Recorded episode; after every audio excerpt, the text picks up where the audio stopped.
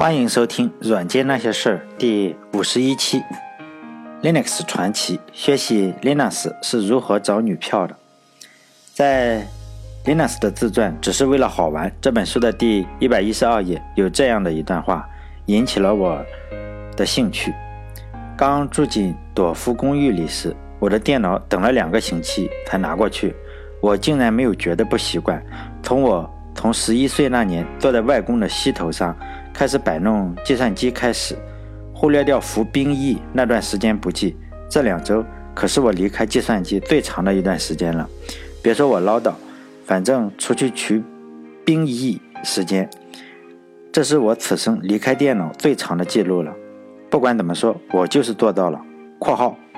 我再说一遍，细节没那么有趣了，就不细说了。读书嘛，我们就是要通过读文字背后的内涵。如果文字背后没有什么内涵，我们也一定要给它乱编上一些内涵。这是我读书的一贯原则，也是我们语文考试的一贯原则。本来作者没有这个意思，我们也一定要让他有这个意思。我们把这本书向前翻一页，在一百一十一页，他这样写道：“相比之下，朵夫给我带来的影响可远比那本书厉害。我就不细说是怎么个影响法了。”免得你们会烦。他说比那本书厉害，是说在以前他说他影响最大的一本书就是那本操作系统的实现。因此在这短短的一页之中，林纳斯就频繁的提到了他的老婆朵夫，多到他也有点不好意思了，就频繁的用我就不多说了呀，免得你们会烦，或者说细节没有那么有趣就不细说了。这样呢，一句话带过，试图掩盖一下。说点前情提要，林纳斯和他的老婆是怎么认识的呢？在一九九三年的时候，林纳斯就和他的外公一样，当了赫尔辛基大学的一名助教，当老师了，负责给新生教一门叫计算机科学入门的课。他教的这门课呢，有十五个学生，其中之一就叫朵夫，并且呢，朵夫在他的自传中，就是在林纳斯的自传中，他就说朵夫的学习并不是很突出。林纳斯说，虽然他很想学好。计算机这门课，但是他的进步并没有班里其他同学那么快。不过最终他还是赶上来了。他这个朵夫其实他有另外一个学位，就是幼儿教育。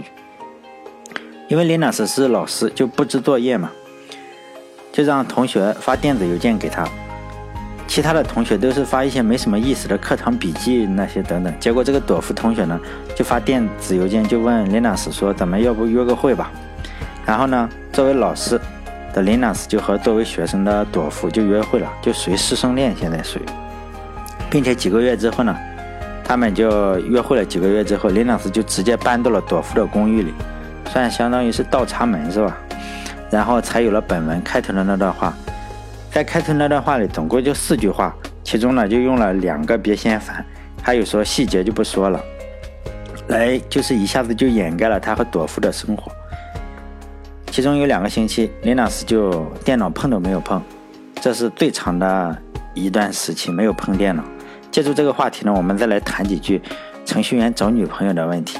比如说，本文的主角 Linux 是被倒追的嘛？还有苹果教的教主乔布斯，也是去某个斯坦福大学的时候就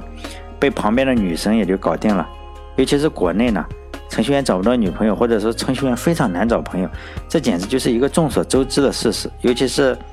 一些公司招聘的时候，还特意标明说我们公司的妹子很多，或者就直接说我们可以给你解决单身的问题。当我看到这种广告的时候，就觉得这简直就是一种侮辱。尤其是当我们伟大的祖国哈，我们这个伟大的祖国有个春节，春节呢有两件事情你躲都躲不过，一个就是春晚，这个还可以，我已经。有十五年没有交有线电视费了，我想想是不是十五年？至少十五年，我至少有十五年就根本没有交有线电视费，所以我从来也不看电视。另外一个事情就是公司的年会，就这个我们整个 IT 公司啊，这个年会就非常的 low，而且呢现在是越来越 low。比如说有一段时间就争相把这些苍井空呀、龙泽罗拉呀，当然了这些我根本不认识的一些小明星。听说是日本的，就请过来，只让看不让碰。然后这些公司的老板就在台上挨着报一遍，下面的程序员呢，你只有抽到一等奖才能上去去握握手。这就是对程序员最大的鄙视了。如果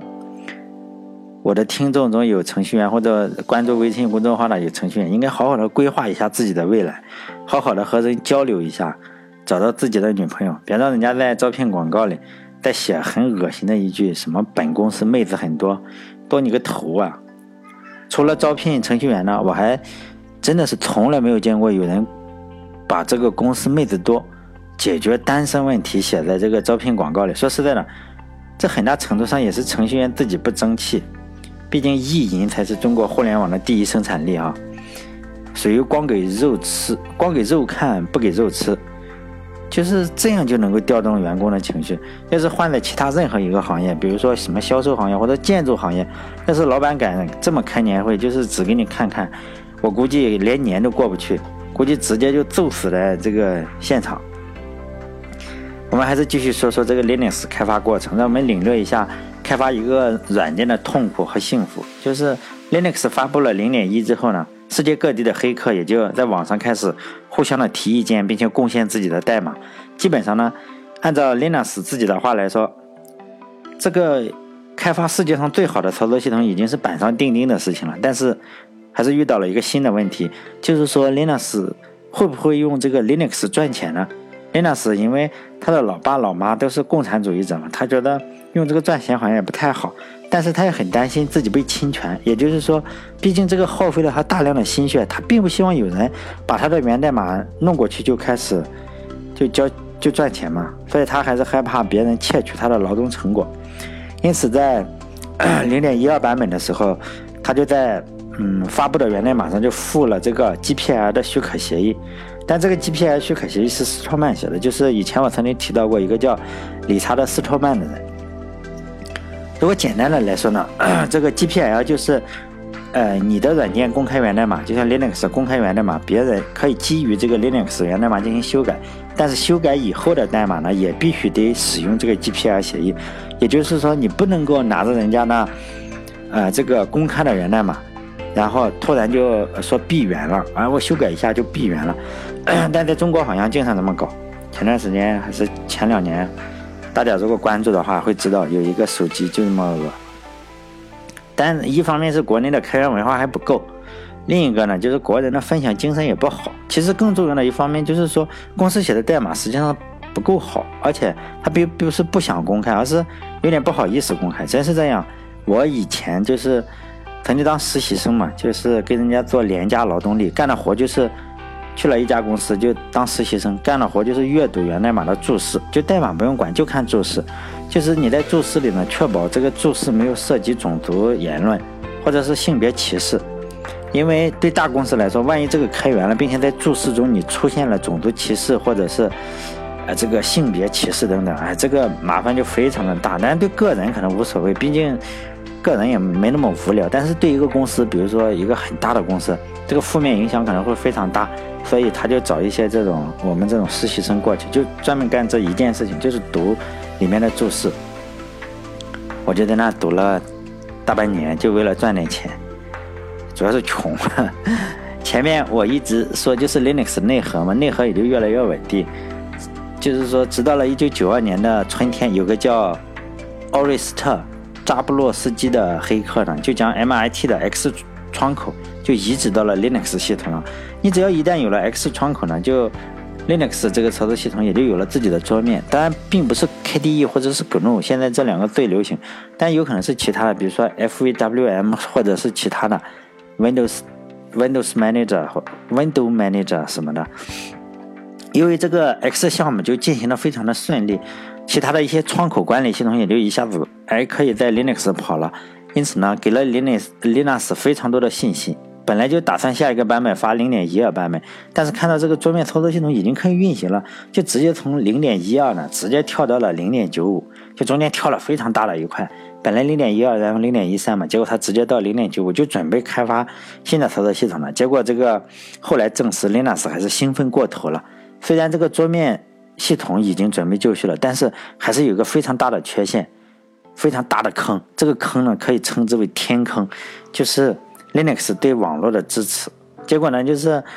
为了让 Lin Linux 支持 TCP/IP 呢，结果一下又搞了两年多。因为前面我们不是说了，从0.12一下子到了0.95，结果接下来的版本就只能是零点九九一五、零点九九一五 B、一五 A 这样一五 C、D D D，然后一直用 A 到 Z 这几二十六个字母都用完了，接着增加数字，就这样一直熬了两年多，直到一九九四年的三月份才发布了一点零版本的 Linux。呃，，Linux 在书里说，现在回想起来，Linux 一点零发布真是非一团糟。不过呢，相比于 Linux 大受欢迎相比，这点波折也不算什么，就是晚了两年嘛，就乱了两年。当时 Linux 已经有了自己的新闻组，就是如果听以前我的第九期还是什么，就说他有个吵架嘛，吵架之后就有了自己的新闻组，而且这个新闻组的人气也就逐渐上升，最高的时候，在一九九三年好像是就一下子上升了。整个呃新闻新闻组的那个第五名，当时排名第一的新闻组，当然至今还是排名第一，大家也应该能够猜到应该是什么新闻组，因为在这个节目中我们也不适合说，首先国家都不让说，第一名大家就是说是刚需的那种新闻组，每个人都是刚性需求，而且 Google 还不索引，照样很厉害，所以他排第五已经非常厉害了。当 Linux 知道自己的操作系统在整个新闻组里就排名人气就是第五，他兴奋的他说睡不着觉。即使 Linux 在网上已经就非常的名声鹊起，但是在现实中他还是非常的穷，而且呢钱他贷款买的电脑也没有还掉贷款。后来呢一个叫彼得安文就在网上组织了一次募捐，就说这个 Linux 虽然写了个操作系统，但是现在还欠着两千多块美金的贷款，就是买电脑嘛，嗯，然后。就给他募捐，好像募捐了三千美金，最后呢还了贷款，还剩了点钱，他就把 CPU 升级了一下，从三八六就升级到了四八六，